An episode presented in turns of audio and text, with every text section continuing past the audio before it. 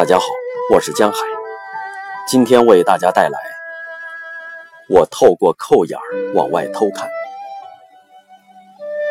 英娜·列夫凯维奇，十岁，现在是一名建筑工程师。在最初的那几天，从一大清早起，我们的上空就投掷下来了炸弹，地上是横七竖八的电线杆和电线。惊慌失措的人们全都从家里跑出来，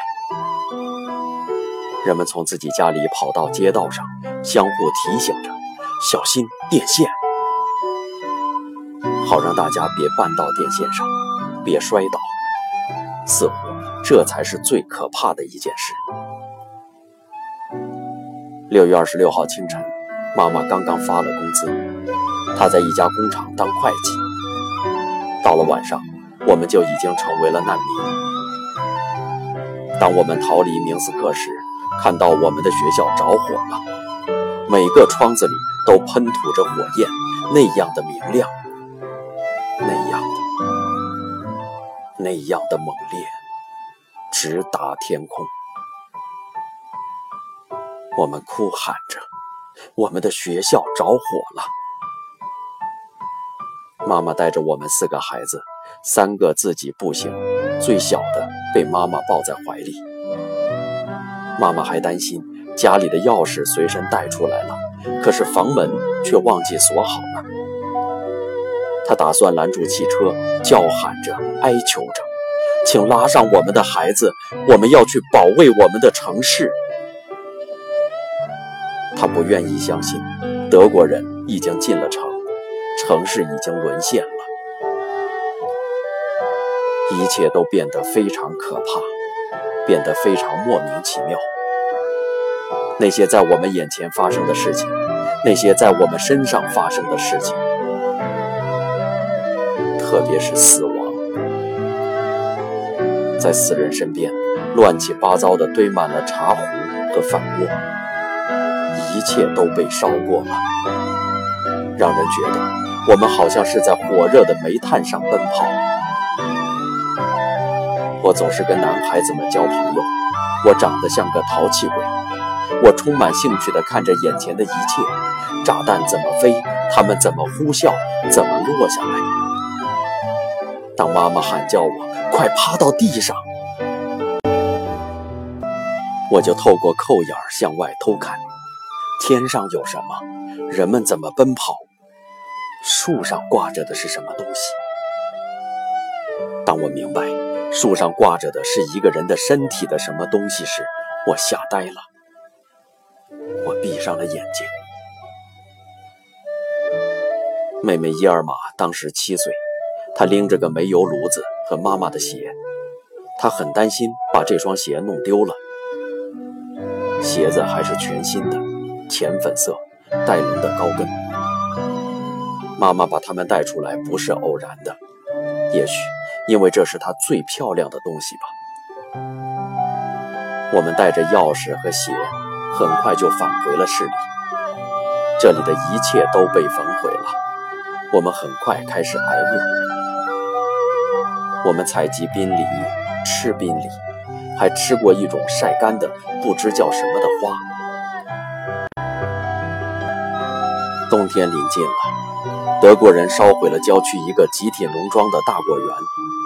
他们害怕游击队，大家都跑到那里去砍大麻，想或多或少带回些柴火，烧热家里的炕炉。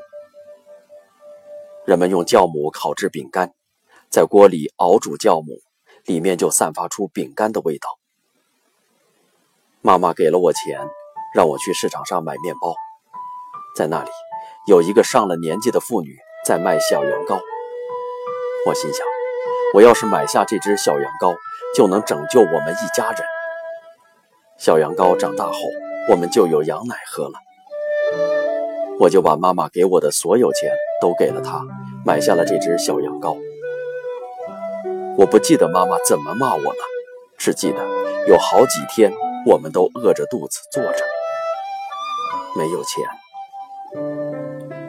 我们熬了些什么汤喂小羊羔，我抱着它睡觉。好让它暖和些。